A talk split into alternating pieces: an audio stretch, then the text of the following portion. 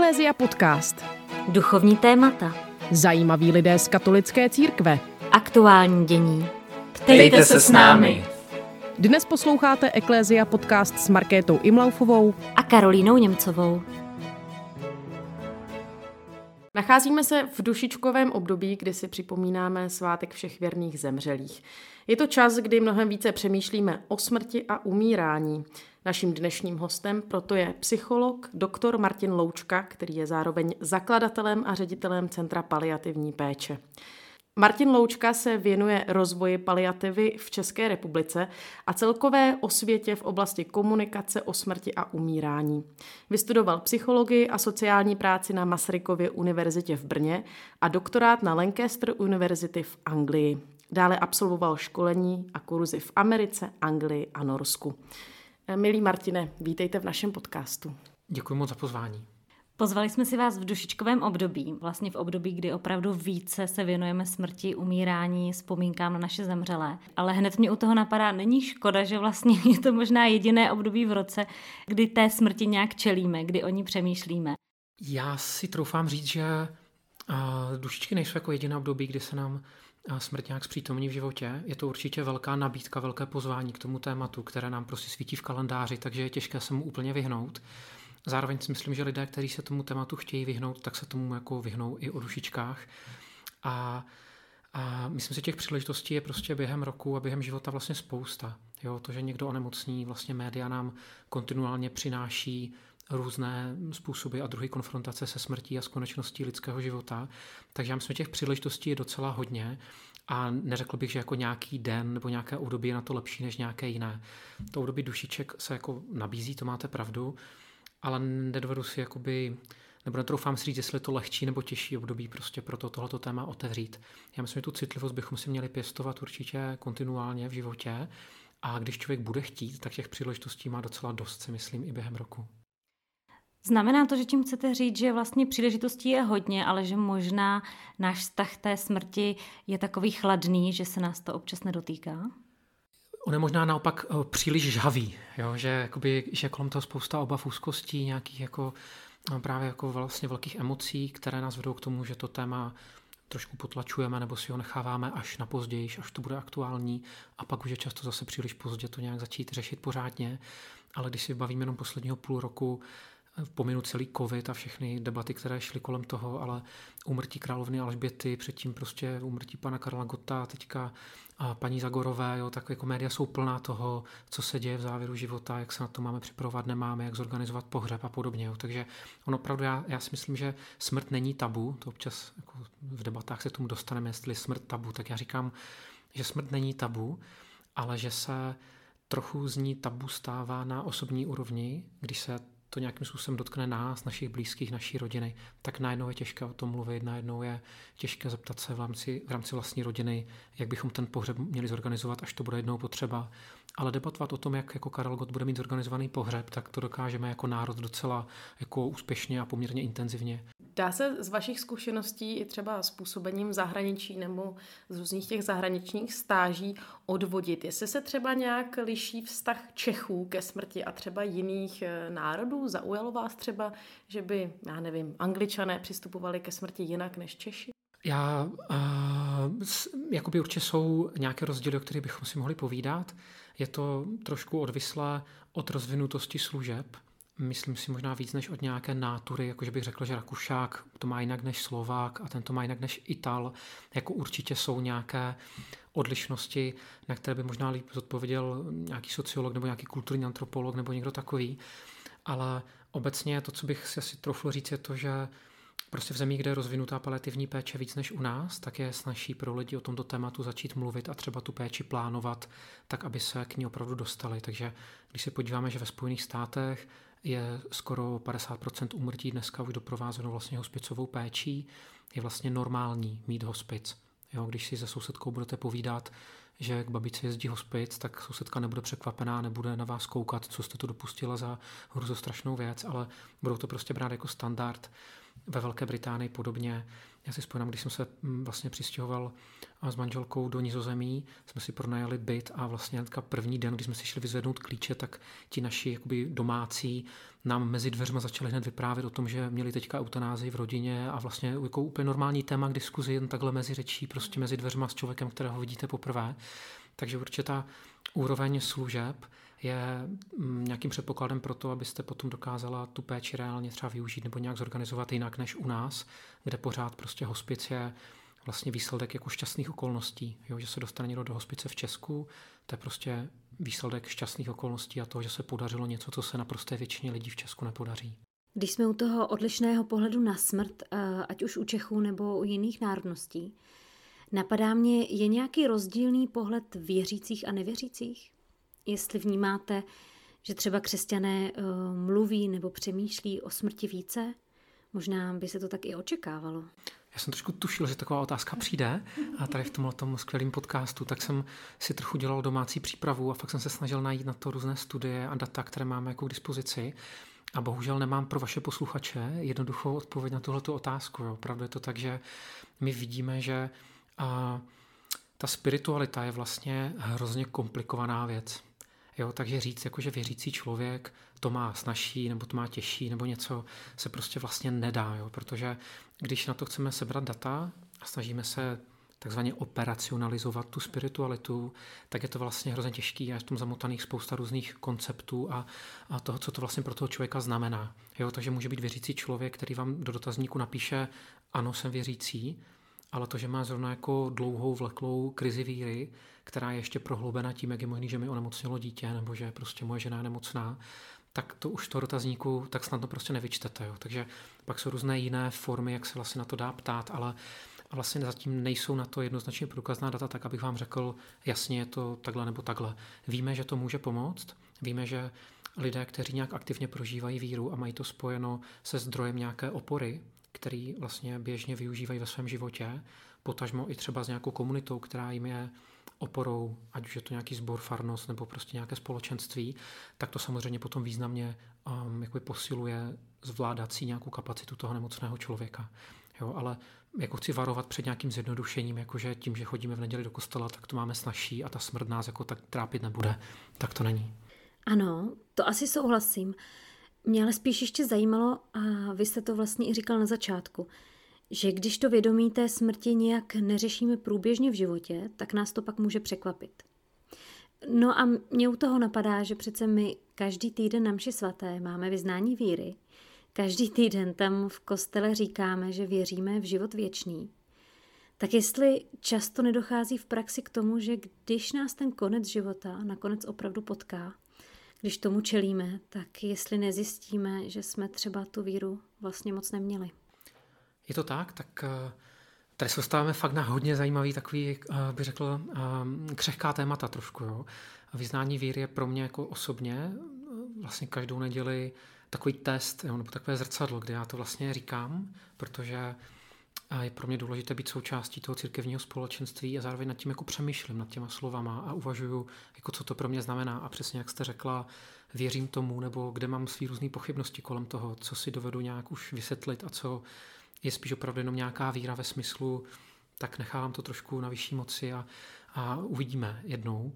Ale já se zdráhám prostě mít nárok na věřící lidi obecně, aby to srovnané měli, protože a jako když jste starší člověk, máte za sebou hezký život, všechno se tak nějak podařilo a vy tak se jakoby už díváte pomalu na to, co by mohlo být za těmi vrátky toho našeho pozemského života, tak jakoby OK, možná je to snažší a je fajn, že vlastně vám i ta víra nabízí nějakou odpověď na to, co bude potom. Když jsou ty okolnosti ale nějak jako jiné nebo víc bolavé, tak to může být prostě těžší. V Bibli máme taky spoustu příkladů toho, že ne každý se dokáže s tím osudem srovnat, že raz, dva. Takže a já bych tam rád ponechal trošku volnost i tomu, že to někdy může být prostě víc práce. Hmm. Um, když se potkáváte s, s těmi lidmi, kteří už jsou možná uh, blízko smrti nebo kteří um, zase mají někoho, kdo jim umírá, tak uh, co převládá? Který ten typ strachu? Je to strach z té, z té bolesti, uh, že to bude bolestné umírání fyzicky, anebo spíše strach z toho, co bude po té smrti, jak to se mnou bude? Já se přiznám, že já jsem se osobně potkal opravdu s těmi, jako čistě, jako s těmi čistě existenciálními otázkami po smyslu života nebo po tom, co bude jakoby po smrti velmi vzácně, prostě jenom párkrát. A to neříkám, že se to nevyskytuje, určitě kolegové, třeba kaplani by o tom mohli mluvit jakoby mnohem víc než já. A já jsem se skrz svoji praxi v paliativních týmech nebo v hospici většinou dostal k rodinám nebo k pacientům situací, kdy se jako akutně řešila ta situace, jako co teď teda bude, když už nám pan doktor řekl, že se to onemocnění nepodaří vyléčit. A to byly momenty, kdy se hodně řešily právě obavy z těch fyzických problémů, z toho, jak to budeme zvládat, jestli to dokážeme vlastně zorganizovat dobře tu péči. A pak takový ten boj o to, co ještě můžeme, v co ještě můžeme doufat a v co už ne.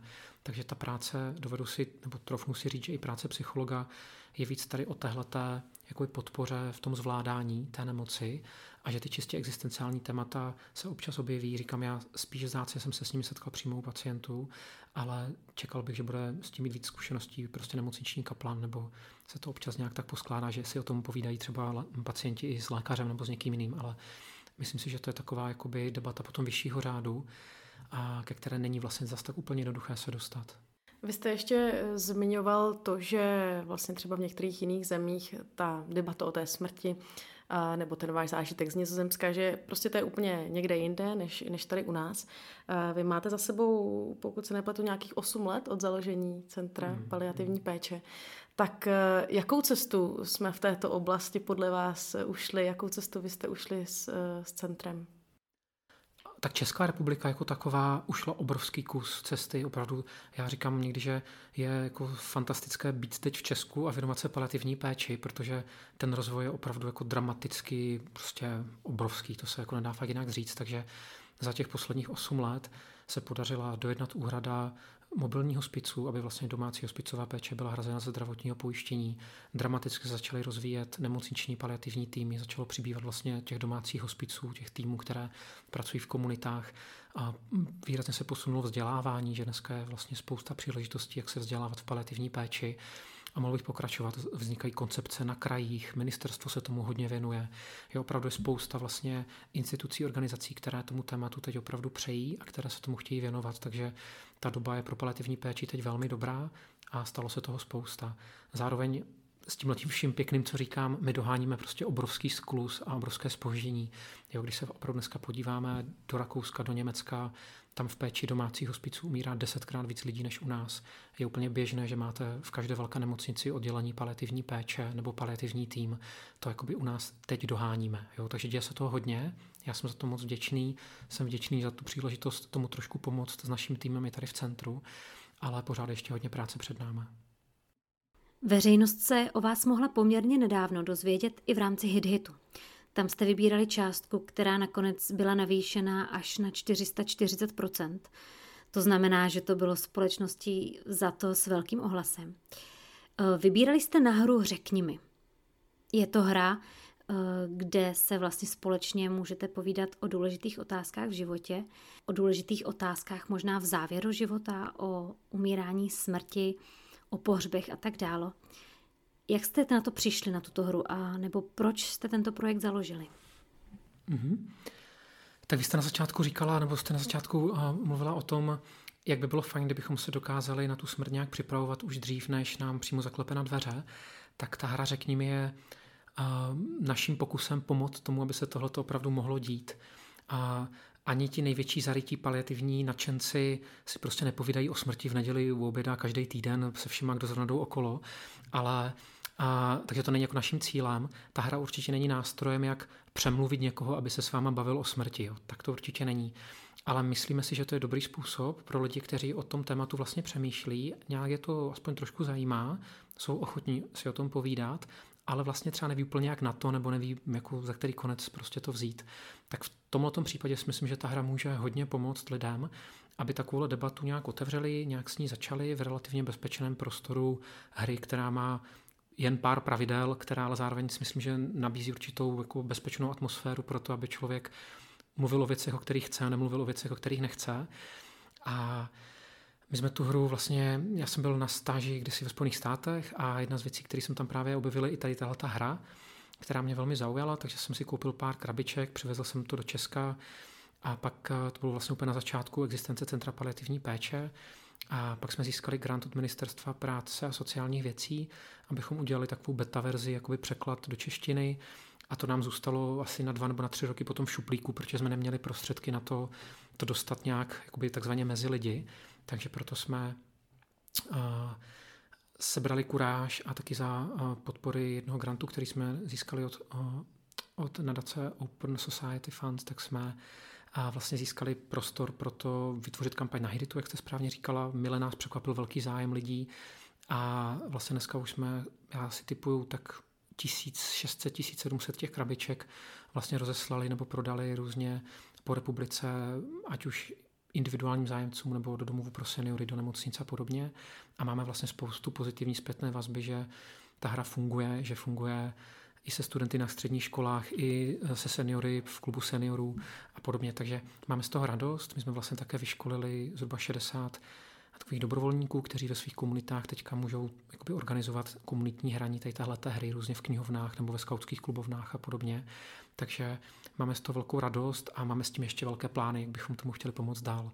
Takže tady tahle hra je takový náš příspěvek vlastně k veřejné osvětě a k tomu, aby lidé, kteří o tom chtějí mluvit, vlastně věděli, jak začít.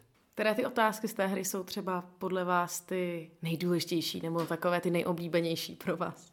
To je docela jako zajímavá věc, že v té hře jsou některé otázky, které jsou zdánlivě humorné, některé jsou zdánlivě vážné. Tady pro posluchače příklad jsou tam otázky typu, kdybyste si mohli vybrat, kdo vám bude zpívat na pohřbu, kdo by to byl a co by měl zpívat, jaké by bylo vaše poslední jídlo. A nebo jsou tam i otázky typu, když byste si měl vybrat, jakou byste chtěl péči, řekněte, co byste chtěl, co byste nechtěl, co ve vás vzbuzuje hospic a další takovéhle otázky. A já vlastně čím víc tu hru hraji, nebo já už jsem hrál jako mnohokrát, tak uh, vlastně tím víc a víc nějak jako rezignuju na očekávání, co ty jednotlivé otázky budou jako způsobovat, protože se mi mnohokrát stalo, že u otázky, které se mně zdála, že je vlastně jednoduchá, typu kdo by vám měl zpívat na pohřbu, tak se druhý člověk jako dojal, nebo se tam prostě něco stalo, on začal povídat o tom, jak v jejich rodině prostě teďka se něco dělo a že tatínek je zpěvák a kdo ví co. Takže já jsem vlastně už teď jako hodně oproštěný od nějaký, jako od očekávání, co ty konkrétní kartičky můžou způsobovat. Když to vlastně hrajete i víckrát, tak zažíváte to, že jako jedna kartička může způsobit odlišné věci v různých debatách a že i ty odpovědi se můžou hodně diametrálně odlišovat, takže je to jako zajímavé pozorovat, co to dělá i se mnou, když si po 20. odpovídám na stejnou kartičku a říkám si, jestli se mi to nějak mění ta odpověď, nebo jestli to jako zůstává. A, takže jakoby já vlastně v tomto smyslu vidím právě zajímavou rovinu té hry, že ji můžete hrát opakovaně a že je to pokaždé trošku jiné. My můžeme prozradit, že i tým Ecclesia Podcast tuto hru Řekni mi hrál. Věnovali jsme tomu celý večer a debatovali až do rána, kde se tam opravdu na hloubku a člověk čelí otázkám, které si možná běžně v životě nepokládá. Takže určitě můžeme doporučit všem. To mě možná k tomu napadlo, i když my se pak k tomu tématu uh, smrti u dětí budeme věnovat ještě později v rozhovoru. Ale jestli právě máte třeba nějaké i Mm, takovéhle metodické pomůcky, jako jsou třeba ty, ty karty, právě něco, co se týká, co bychom mohli použít pro děti, když se bavíme s dětmi o smrti, třeba prvostupňovými.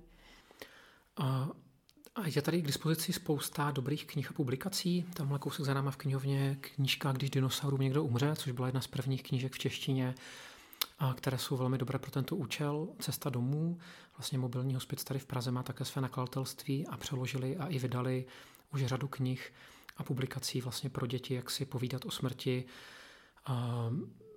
když se nic neděje, když to tak jakoby řeknu. Jo? Takže jsou to právě jakoby nástroje nebo knížky většinou, které opravdu můžete využít na základní škole s dětmi v rámci nějaké hodiny, které na to budete chtít, a kterou budete na to, na to téma chtít věnovat, nebo ve skautu s dětma, nebo jako cokoliv. A pak jsou i nějaké už takové, bych řekl, pracovní sešity, které se můžou využívat právě u dětí, které třeba prožívají zármutek nebo a prožívají nějakou takovou vážnou situaci, která se týká vážného onemocnění třeba rodičů a podobně, které se taky dají využít. Takže jako pro děti, abych primárně se držel těchto těch publikací, říkám odkazu na nakladatelství Cesta domů, kde je jich spousta. A ty knížky jsou fajn a obecně vůbec i pohádky nebo nějakým způsobem se držet toho, co ty děti znají. Zase jako pro děti smrt je rozhodně, já tam nechci skákat už třeba na, pozdější otázky, ale to téma vlastně v dětském životě je velmi přítomno a právě pohádky jsou velmi dobrý nástroj, jak to téma vlastně otevřít od Harryho Pottera přes Bratry srdce, prostě Astrid Lindgrenová má většinu knížek nějakým způsobem to buď začíná nebo končí umrtím někoho z těch hlavních hrdinů nebo jeho rodinných příslušníků, takže těch příležitostí, jak si s dětma vlastně o smrti povídat, je docela hodně. Tím se dostáváme tedy obecně k té paliativě. Vy na svých stránkách máte napsáno, Díky paliativní péči mohou lidé umírat bez bolesti a důstojně. V České republice je však stále málo dostupná. My to měníme. Co je málo dostupné v České republice? Eh, tišení bolesti nebo důstojné umírání? To je dobře položená otázka. Když jste takhle rozebrala ten, to naše tvrzení z toho webu, a málo dostupná je specializovaná paliativní péče. To znamená hospicová péče, anebo ty specializované týmy v nemocnicích, které jsou schopny vlastně řešit komplikované situace, které se týkají péče v závěru života. Paliativní péči jako takovou na té základní úrovni by měli být schopni poskytovat všichni zdravotníci, kteří se potkávají s pacienty s takhle závažnou nemocí. Takže na to nemusíte být atestovaný paliativní specialista, abyste se uměla dobře postarat o člověka v závěru života ale ukazuje se, že třeba ve 20% případů je potřeba toho specialistu zapojit, jo, protože ten jako v vozovkách běžný lékař nebo ten oborový specialista jiného oboru, kardiolog, neurolog, geriatr, pediatr, praktický lékař, prostě řekne, já už jsem udělal, co jsem mohl, a ten pacient si pořád stěžuje na bolest, nebo nedaří se mi s ním v té komunikaci nějakým způsobem nahlídnout to, že ta nemoc je opravdu závažná a nepodaří se vyléčit. Už si nevím rady, prosím, pomožte mi. Jo, a teďka by měl mít k dispozici někoho, kdo tam přijde, tak jako si běžně voláte na takzvaná konzília, třeba v nemocnici chirurga, nebo psychiatra, nebo neurologa, nebo internistu, tak byste si vlastně měla mít možnost zavolat i toho paliativního specialistu, který by vám v takové chvíli pomohl. Tohle je dneska ještě velmi nedostupné v České republice. A u hospiců vlastně to platí a stejně vlastně v hospicích u nás dneska umírají pořád 2-3% umírajících vlastně pacientů ročně. V Česku ročně zemře kolem 105 tisíc lidí. 3 tisíce, 4 tisíce se dostanou do péče hospice, což je zase škoda, protože a pro spoustu lidí by to bylo optimální řešení jejich situace a nedostanou se do té péče, protože oni vlastně neví nebo mají nějaké prostě milné informace kolem toho. Takže problém je u nás ta dostupnost a také nás jakoby těší se, zvyšuje ta kvalita, jo? že jedna téma je dostupnost, pak, že pak se někde založí třeba hospic nebo vznikne nějaký hospicový tým a ještě potřeba, aby ten tým jako se dostal na nějakou úroveň, aby i ta péče byla jako opravdu dobrá, aby to opravdu zvládli, aby byli připraveni v sobotu o půl třetí ráno k vám vyrazit domů a pomoct a tu situaci vyřešit tak, abyste nemuseli volat záchranku. Když jste se ptal na léčbu bolesti, tak jako ta sama o sobě vlastně problémem není. Jo, v České republice máme velmi dobře dostupné opiáty, a všechny ostatní léky, které potřebujeme k tišení bolesti a těch fyzických symptomů. Takže u velké většiny situací to samotné řešení fyzických obtíží není ten hlavní problém. Jo? Hlavní problém je spíš ta organizace toho, aby ten pacient dostal dobrou péči ve správnou chvíli. Ale rozhodně kolem opiátů je spousta mýtů jo? a spousta i lidí, vlastně, co pracují ve zdravotnictví, tak bohužel mají kolem toho různé zkreslené obavy a jsou kolem toho různé jakoby, zkazky, že prostě používáte morfin až úplně v závěru života, že když řeknete, že už dáváte tatínkový morfin, to znamená, že nad ním teda lámete hůl, mm. že to návykový, že to je prostě, že to utlumí toho člověka. Spousta takovýchhle věcí, které z velké míry prostě nejsou zdaleka vždy tak pravda, jak se lidé obávají. Ale jako z principu to problém není. Je to problém na, na, na straně spíš nějaké informovanosti nebo toho, jak se tomu staví ten konkrétní člověk. Ale když chcete, tak je to dneska možné vlastně v Česku zařadit velmi dobře. Když bychom šli do jiných zemí, třeba ve východní Evropě, tak se často potkáte s tím, že Předepisování opiátů je velký problém, je to vlastně velmi svázáno mnoha komplikacemi. Je třeba jenom pár lékáren v zemi, které můžou ty léky vydávat, takže rodiny často musí putovat prostě 200 kilometrů, aby dostali dávku prostě léků na týden pro svého nemocného doma, pak musí zase jet znovu a podobně. Takže my z tohoto pohledu žijeme v zemi zaslíbené, kde vlastně ty léky jsou dostupné. Jedna věc je pracovat eh, přímo s tím pacientem, s tím umírajícím a druhá věc, eh, které se chceme teď dotknout, je ta jeho rodina nebo to jeho okolí blízké. Eh, co nejdůležitějšího rodina podle vás potřebuje v momentě, kdy jí umírá někdo z členů rodiny? Tak rodina potřebuje jednak informace a potřebují taky podporu. Vlastně pečovat o někoho v závěru života je jako velmi těžká věc. Já si nesmírně vážím všech, kteří se proto rozhodnou, i s nabídkami mobilní hospicové péče a ostatních služeb, tak je to pořád jako velká zátěž. Vlastně mobilní hospice je skvělý, že jich přibývá a poskytují fakt výbornou péči ve většině případů v naší zemi, tak i v tom případě, že je máte k dispozici, tak pořád je hlavní část té péče vlastně na ramenou té rodiny, toho primárního pečujícího. A opravdu často je to o tom, že držíte 24-hodinovou službu a mnoho dní se prostě nevyspíte, je to jako náročné. Jo. Takže já se velmi skláním před lidmi, kteří se proto rozhodnou.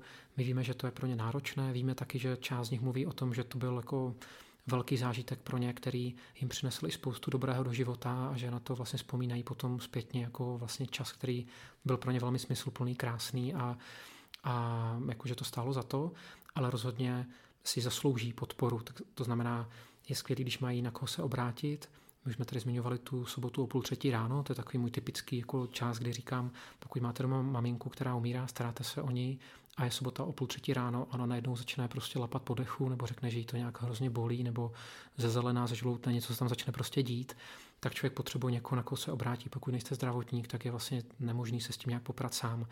Takže buď voláte praktikovi, což málo kdo může o půl třetí ráno v sobotu, nebo voláte záchranku, která když přijede, tak ve většině případů toho člověka odveze do nemocnice a pak už ho nepřiveze, ten člověk vlastně zemře v nemocnici, anebo máte možnost právě zavolat třeba mobilní hospic, který má pohotovost a pomůžu vám vlastně tu situaci vyřešit tak, abyste to zvládli. Jo, takže z mého pohledu by měli mít možnost té podpory a pak si myslím, že jsou důležité také ty informace. Vlastně to, že ten závěr života je pro většinu lidí jako poprvé. Jo? Málo kdo měl možnost to nějak jako sledovat, jako někde tak nějak jako z pozice pozorovatele a vidět přesně, na co se jako můžeme nachystat. Většina lidí to objevuje, až když se to vlastně reálně děje v jejich rodině. Takže se často jakoby potýkají se spoustou právě taky nedorozumění a obav, jak to bude vlastně vypadat, jo? jak to bude, ona bude teda se dusit, nebo bude krvácet, nebo jak to bude vypadat, na co se máme nachystat, kdy mám volat toho koronera, nebo kdo přijede vůbec. Jo? Tohle to jsou všechno věci, na které lidé vlastně nejsou připravení. A ta podpora i paliativních týmů je hodně vlastně o informacích, o přípravě, jo? o plánování péče, o tom, aby ty rodiny věděly, co se bude dít, kdy se to bude pravděpodobně dít, co v takové situaci můžou udělat, na koho se můžou obrátit, jaké mají k dispozici služby, na jaké dávky mají nárok. Jo? A na tohle to všechno se vlastně snažíme pacienty připravovat a i rodiny teda zejména. Hmm. Připravujete rodiny i třeba na takové ty praktické věci, každodenní, jak s tím umírajícím eh, mluvit, jak s ním jako jednat, třeba co určitě nedělat, co dělat, eh, na co se ptát, na co se neptát? Já bych řekl, že spíš moc ne. A Respektive, když to ta rodina přinese sama, tak samozřejmě ano. Když řeknou, já mě moc trápí, jako vlastně, že já s maminkou si o tom moc nepovídám a nevím, jak na to, tak pak je to skvělé, když můžete pomoct a říct, tak fajn, my vám můžeme pomoct s tím rozhovorem, můžeme to třeba probrat společně všichni tři, možná to pro vás bude snažší, to se občas děje. Občas do toho vstupují právě třeba i ty děti, že se rodiče ptají, máme to říct dětem, nebo to nemáme říct dětem, nevíme moc, jak na to, máme strach, že se u toho rozpláčeme, pomožte nám s tím. Ale jako dost často ty rodiny, když už jsou schopny nějakým způsobem začít přemýšlet o tom, že by toho člověka měli doma, že by se o něj starali, tak už to samo o sobě je výraz určitého odhodlání a nějaké jako odvahy tomu tématu společně čelit. Neexistují třeba nějaký jako striktní rady, teď mě třeba napadá, že, že se říká, ať se ne, neříká tomu umírajícímu, hele, zítra budeš skákat jako rybička, jenom se chvilku vyležíš, nebo, nebo jsem slyšela, že u umírajícího by se nemělo stát, ale mělo by se u něho sedět spíš. A... Tak obě dvě ty věci, které jste řekla, samozřejmě dávají smysl, a jako já bych je klidně podepsal, je otázka, jestli je to něco, co ty rodiny ale budou takhle předkládat jako tak přemýšlím nad tím, jestli mám sedět nebo stát u té postele. Oni většinou spolu nějak žijí, nějak spolu fungují, nějak se starají o toho člověka a často to umí vlastně velmi dobře, nebo to dělají tak, jak jim prostě umožňuje vztah s tím blízkým, nebo takhle. Takže a ty hospicové týmy, pokud zůstaneme v tom domácím prostředí, velmi často vlastně pomáhají té rodině s tím, jak se o toho člověka postarat z hlediska opravdu té zdravotní nebo té ošetřovatelské péče. Jo? Takže jak aplikovat léky, co dělat prostě s koncentrátorem kyslíku, nebo naopak třeba nedělat, na co určitě nešahejte a na co šahat jakoby můžete. Jo? Takže to o spíš jakoby do nějakém proškolení té rodiny tady v těch úkonech. Ale Zároveň to tom spíš jako pokorně nahlídnout do té rodiny, kam vás pustí, o nějaké ochotě jako poznat tu jejich kulturu a tyhle ty věci oni často nějak prostě nastavené mají. Jo. Vy mi můžete samozřejmě upozornit, když máte pocit třeba, že by jim mohlo prospět, kdyby si něco uvědomili, tak můžete říct, slyšel jsem, jak jste se s maminkou bavila o tom, že zítra zase už bude dobře. Přemýšlím jenom, jaký to pro vás je s ní vlastně o tom mluvit, když my se tady teďka zároveň povídáme o tom, že toho času už třeba není moc Jo, ale není to o tom říct jim, tohle to nesmíte říkat, nebo jak si dovolíte něco takového mamince říct. Možná je to prostě jediný způsob, jak ten člověk dokáže s tím druhým v tu chvíli mluvit a musí překonat zase nějakou bariéru úzkosti emocí, aby to téma dokázali zvládnout. Takže na téhle rovině já bych řekl, že to spíš podpora, než snaha je nějak převychovat nebo jim dát nějaký seznam jako dobrých věd a špatných věd. Vy se také věnujete tématu oznamování těžké zprávy. Z vašeho pozorování se ukazuje, že většina právě těch, eh, těchto smutných zpráv je oznamována někde v nedůstojných podmínkách, na nemocničních chodbách a podobně. Jak by podle vás mělo oznamování nějaké těžké zprávy vypadat? Jako je pár pravidel, které víme, že fungují, které můžou hodně té situaci pomoct. Jo? Takže první je právě nachystat si to prostředí, popřemýšlet, kde vlastně bychom si mohli na chviličku sednout v klidu. Jako musím to komunikovat na pokoji s dalšími třemi pacienty, není možný toho, toho člověka vzít někam do nějakého jiného prostoru, kde budeme mít aspoň trošku pocit soukromí a nějakého, a, jak říkám, jako soukromí ticha klidu. Je dobrý se připravit, nějak to sformulovat trošku sami pro sebe, o čem vlastně budeme mluvit, zjistit si informace o tom pacientovi. Potom je taková trochu kontraintuitivní věc, že ten rozhovor nezačíná tím, že mu řeknete, pane Nováku, tak bohužel máte rakovinu, ale že se vlastně nejdřív ptáme toho člověka, co on si sám o to myslí. Pane Nováku, vás jsem k nám poslal do nemocnice váš praktický lékař, mluvili jste spolu o tom, jako co by mohlo vlastně ty vaše obtíže způsobovat? A ten člověk řekne, no tak jako víte, já jsem přemýšlel nad různýma věcma, tatínek měl podobný problémy, pak mu zjistili rakovinu, tak já mám strach, že to prostě bude asi ono. A vy už víte, že ten člověk o tom přemýšlí, můžete na to navázat. Nebo zjistíte, že řekne, jo, mě je úplně dobře, co mi to tady píchla včera sestřička, tak mě už se úplně ulevilo a já jsem jak rybička, už potřebuji zpátky do práce.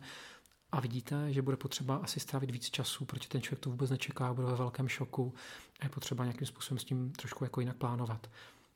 Další velké doporučení je vlastně velmi stručně říct tu hlavní informaci, kterou potřebujeme říct a odmlčet se a počkat na emoce toho pacienta, které většinou přijdou, tak aby člověk byl schopný nějak empaticky tam chvilku prostě posedět s tím člověkem a podpořit ho vlastně ve zvládání té informace, kterou teďka eh, dostal.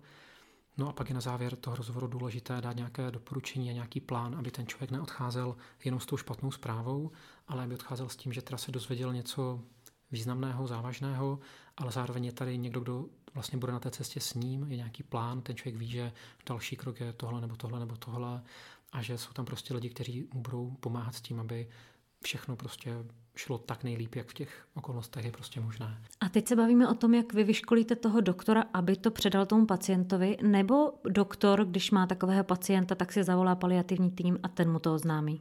Ne, a tohle to je něco, co musí mít každý lékař. Jo? Takže jako sdělování prostě diagnózy nebo rozhovory o prognóze, to není něco, co by vám měl jako subdodávat prostě paliativní tým, to opravdu musí mít každý lékař, takže my se hodně zaměřujeme právě na to, aby tyhle ty dovednosti uměli všichni lékaři všech odborností. Vlastně děláme kurzy, kterým, které jsme Espero, kam jezdí opravdu lékaři všech odborností, všech věků, zkušeností, z malých nemocnic, z velkých nemocnic, praktici.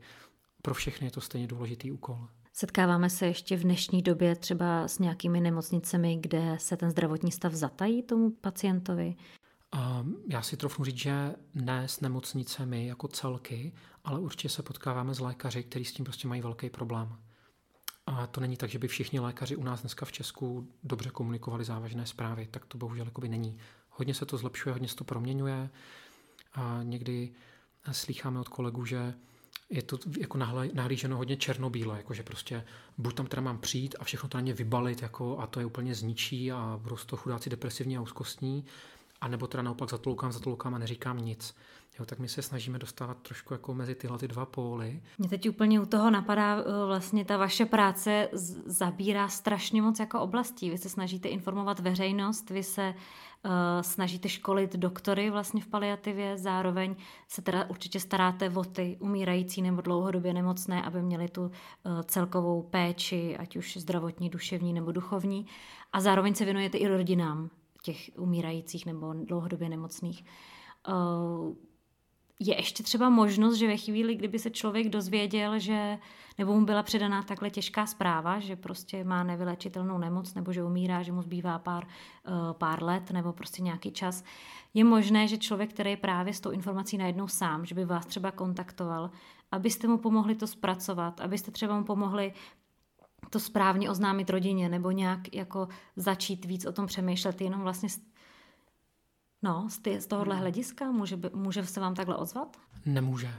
No, hodlinka Centra paliativní péče zatím jakoby neexistuje, ale já bych tady, já bych se vlastně přál, aby nemusela existovat, jo, protože kvůli takovýmhle věcem byste neměla volat Martinu Loučkovi do Centra paliativní péče, ale měla byste mít právě možnost obrátit se na svého praktického lékaře nebo na svého ošetřujícího lékaře v nemocnici a říct, pane doktore, já vůbec nevím, co s tím mám dělat.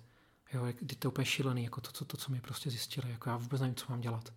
A ten lékař by měl být schopný, připravený, vybavený dovednostmi na to, aby vás vlastně provedl tou situací. My jsme se tady bavili o těch nějakých radách, ehm, jak sdělovat těžké zprávy pacientům. Napadá mě, je nějaký zásadní rozdíl v tom, když máme pacientem umírajícím dítě? Jsou tady nějaká jiná pravidla, jak právě s těmi dětmi umírajícími mluvit o té smrti? Je tam jeden velký rozdíl a to ten, že vlastně komunikujete s celou rodinou a nejenom s tím nemocným člověkem, v tomto případě dítětem. U těch dospělých pacientů máte povinnost to komunikovat nejdřív s pacientem a pak se domluvit vlastně, jak to budete komunikovat rodině. U těch dětských pacientů vlastně jdete vždycky skrz rodiče, jo? takže to je velký rozdíl, že vlastně komunikujete s tou rodinou a musíte se nějakým způsobem domluvit s rodiči.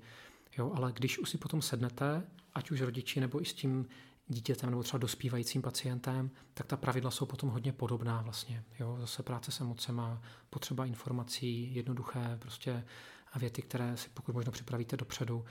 Takže tam zase řešíte obavy na straně toho nemocného člověka. Jo, tam už potom tak velké rozdíly nejsou v té struktuře toho rozhovoru nebo v tom procesu, ale je tam rozdíl prostě v tom, že pracujete s více lidma a musíte nějakým způsobem najít koncenzus s těmi rodiči, jak o tom vlastně Pepíkovi povíme a jestli vůbec. Stává se, že právě třeba rodiče přemýšlí, zda vůbec toho dítěti říct, a to, že umírá nebo že mu zbývá nějaký určitý čas tady na zemi?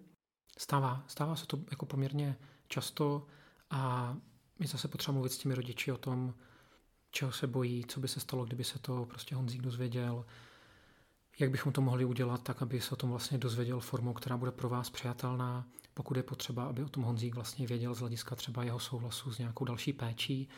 My dneska máme různé charty právně hospitalizovaných dětí a podobně, které vlastně říkají, že dítě má právo na to být informováno a má právo na to být zapojeno vlastně do toho rozhodovacího procesu o tom, co se s ním bude dít, ale je potřeba to upravit jako věku kognitivním schopnostem toho daného dítěte a pak právě i vlastně domluvit s tou rodinou.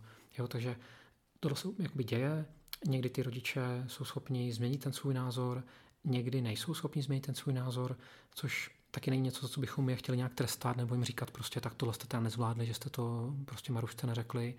Je zase mluvit s vlastním dítětem o tom, že umírá je jako šílený, takže a sám ty rodiče nemůžeme zlobit, ale je fajn, když můžeme nabídnout podporu v tom, že jako pokud byste chtěli nebo pokud by to bylo důležité pro vás, tak s tím jako umíme pomoct.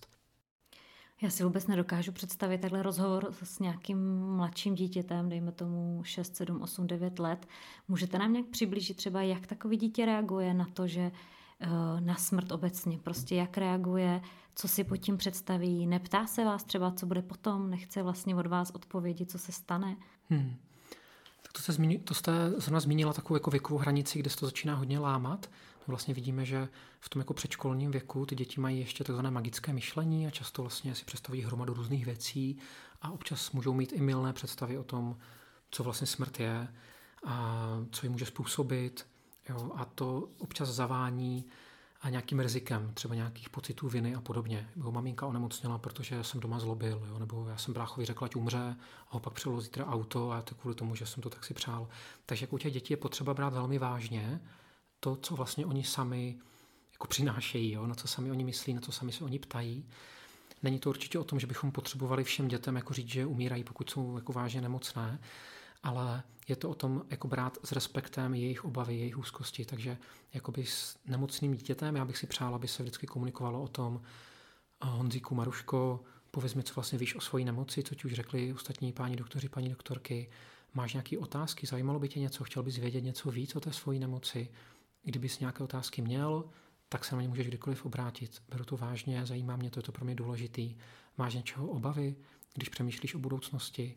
Jo, a pro spoustu dětí není klíčová otázka, jestli umřou, ale to, jestli budou jít zpátky do školy, jestli budou muset být v nemocnici nebo můžou jít domů, jestli je můžou navštívit jejich kamarádi, co bude s jejich křečkem nebo s jejich prostě morčetem jo, a spoustu dalších věcí, které pro ně vlastně můžou být velmi zásadní. Takže jakoby je to o nějakém respektu a otevřenosti vůči těm dětem, které teda mimochodem, já doufám, že by měly platit i u, i u dospělých vlastně pacientů úplně stejně. Ale jinak ještě možná řeknu k té vaší otázce to, že pro spoustu dětí to téma není tak těžké, jak se nám zdá. Jo, no jako pro dospěláka je těžká představa, že si budu povídat s dítětem o smrti, ale já když jsem studoval ještě v Brně, jste tady zmínili moji alma mater brněnskou, tak a jsem dělal vlastně bakalářskou práci, pak magisterskou a v prvních a v druhých třídách na základní škole, kde jsem si povídal s dětma o smrti umírání, což ní možná trošku patologicky, ale prostě je to tak. Naprostá většina těch dětí neměla nejmenší problémy si povídat o těchto těch tématech a bylo to vlastně jako zajímavý, oni jako značením popisovali různé svoje zkušenosti a co kdy viděli, kde byli na hřbitově jo, a co zažívali prostě, co zažili doma. Většina dětí má zkušenost právě s tím, že jim umřelo třeba domácí zvíře a podobně, takže jakoby to není tak, že by to pro děti bylo nějaké tabu nebo že by nějak z toho byly úzkostné z toho tématu. Naopak je to pro ně někdy snažší, myslím, než pro dospělé. Baví se s vámi o tom, co bude potom? Řeší prostě život po smrti? Jako já jsem takovýhle rozhovor asi úplně přesně nevedl, zase ne na té jako duchovní nebo na té existenciální spíš to byly jako otázky typu a jako ten dědeček na tom obláčku mě fakt jako vidí, slyší, nebo prostě teď, když půjdu do špajsky si vzít prostě čokoládu, tak on mě teda uvidí, nebo jak to bude, tak tohle to jsou otázky, které ty děti můžou klást, ty menší děti, jo. Ale a... Já to úplně se neptám jakoby křesťanského pohledu a... nebo jako duchovního, jakože náboženského, hmm. spíš, spíš jestli právě jsou ty všechny možné pohádky o tom, že nakonec se něco, jestli nemají právě tady ty sny, nebo moc si nedokážu představit, že malý dítě si fakt myslí, že zemře a konec a už nic nebude. Určitě. Já, jako mě tady teďka se spíš vybavují moje osobní jako rozhovory. Já mám tři dcery, úžasný, krásný, máme, máme tři dcery doma a fantastické holky 4, 6 a 8 let, takže to je taková právě doba, kdy se občas najednou některá z dcer vytasí nečekaně většinou v nějakých momentech, kdy opravdu dělá něco úplně jiného a najednou se zeptá, a ty taky umřeš tatínku jednou a co bude prostě s náma, jo, a já určitě nechci. A tak řešíte vlastně o tom nějaký jako povídání a je to právě prostor pro to nějak ty témata jako rozpovídat nebo nějak si je ošahat s dětmi, ale jako, že by se děti na to ptali nějak systematicky, tak to já tu zkušenost nemám. Možná vaši posluchači třeba budou mít, tak ať se vyjádří potom někde v komentářích na internetu, ale, ale a jako dovedu si představit, že ty děti můžou klást prostě všelijaké otázky, jo, všelijaké otázky. Mě ještě napadlo, když jste teď eh, zmínil tu vaši praxi, váš trochu osobní život. Uh, tak mě vlastně zajímá, jak vy prakticky, to, jak vás prakticky ovlivňuje ta vaše práce. A teď myslím, jestli uh, prostě vy třeba přesně máte sám osobně rozmyšleno, uh, jak by měl vypadat váš pohřeb, jestli máte sepsanou v tuto chvíli nějakou poslední závětě, tak pokud to nejsou příliš osobní otázky, tak jestli hmm. vlastně můžete říct, jak takhle vy sám prakticky jste ovlivněn právě hmm. tím, co děláte profesně. Hmm. A závěť zatím sepsanou nemám, ne, protože bych se toho nějak bál, ale spíš proto, že jsem nějak ustrnul v takovém pocitu už asi milném, že jsem pořád ještě mladý kluk, který vlastně nemá ani moc nějakých majetků, které by mohl někomu nějak rozdávat, nebo že nějaký spory jako vlastně asi vznikat nebudou, protože mám pár kytar a to je tak všechno, ale a asi už to teďka taky je trošku jinak, takže na tím v poslední době přemýšlím, jestli už není správná chvíle. A určitě přemýšlím o tom, jak bych chtěl mít zorganizovaný pohřeb. O tom už jsem si povídal doma i s manželkou, jsme se byli dívat. Mně je vlastně docela blízký koncept tzv. přírodního pohřebnictví, který se teď rozvíjí v Česku. Vlastně organizace, které umožňují vlastně pohřbení jakoby do země v rámci nějakého lesoparku ke kořenům nějakého stromu a jsou vlastně takovéhle hřbitovy přírodní i v Praze, v Brně, v dalších městech přibývají, tak to je něco, co mě se vlastně docela líbí, jakož by moje rodina, když by chtěla, mohla jít vzpomínat na mě někam pod nějaký dub nebo někde prostě na louku, tak to je mě jako blízký, takže o tom určitě přemýšlím. A dovolím si říct, že mě to do nějaké míry asi ovlivňuje na denní bázi v tom, že prostě přemýšlím o té smrti vlastně jako pořád, nebo většinu jako pracovní doby, takže to znamená každý den většinu dne tak možná se mi daří a častěji než lidem, kteří dělají něco jiného, mm, si klást ty otázky, jestli ten dnešní den byl jako dobře prožitý nebo ne a jestli má opravdu smysl se teďka tady rozčilovat nad rozlitým mlíkem prostě u večeře nebo něco podobného, tak to bych si přál, aby to tak bylo, že v mém životě některé věci se mi třeba mm, zdají jinak důležité ale nechci tady nějak působit jako na machrovaně nebo nějak eh, jako předstírat sám před sebou, že se mi to daří, tak jako ve 100% případů, tak určitě ne a je spousta chvíle, kdy ten život taky jako marním, jo? takže je to spíš jenom, že si možná častěji než někdo jiný uvědomí, že je to vlastně špatně. Milí pane doktore, vážený Martine, my vám moc krát děkujeme za úžasný a hluboký rozhovor. Na závěr vám dáme ještě prostor, pokud vám něco leží na srdci, co ještě třeba nezaznělo, vám osobně přijde důležité, teď je ten prostor, můžete promluvit k našim posluchačům. Tak já tak moc děkuji za pozvání a držím palce vašemu úžasnému podcastu. A já bych možná na závěr řekl to, ať lidé hlavně žijí dobré životy. Paliativní péče vlastně není o smrti a o umírání, ale o dobrém životě před tou smrtí. My se snažíme, aby ten život byl co nejlepší a o to se můžeme přičinit každý z nás už teď, takže nám všem držím palce. Děkujeme, děkujeme za vaše slova a přejeme hodně sil do vaší náročné a velice záslužné práce. Děkuji moc. S vámi naším posluchači se také loučíme a těšíme se opět za 14 dní v Eklezia Podcast. Naslyšenou. Jsme rádi, že jste si poslechli tenhle rozhovor. Pokud se vám líbil, neváhejte se ponořit do dalších našich epizod. Aby vám neunikl další zajímavý host, klikněte už teď na tlačítko odebírat. Jsme na platformách Spotify, Apple Podcast, Google Podcast, YouTube nebo na našich webových stránkách ecclesiapodcast.cz. Nezapomeňte nám taky zanechat recenzi a hodnocení. Budeme moc vděční, když nás budete sdílet dál. Pán Bůh zaplať.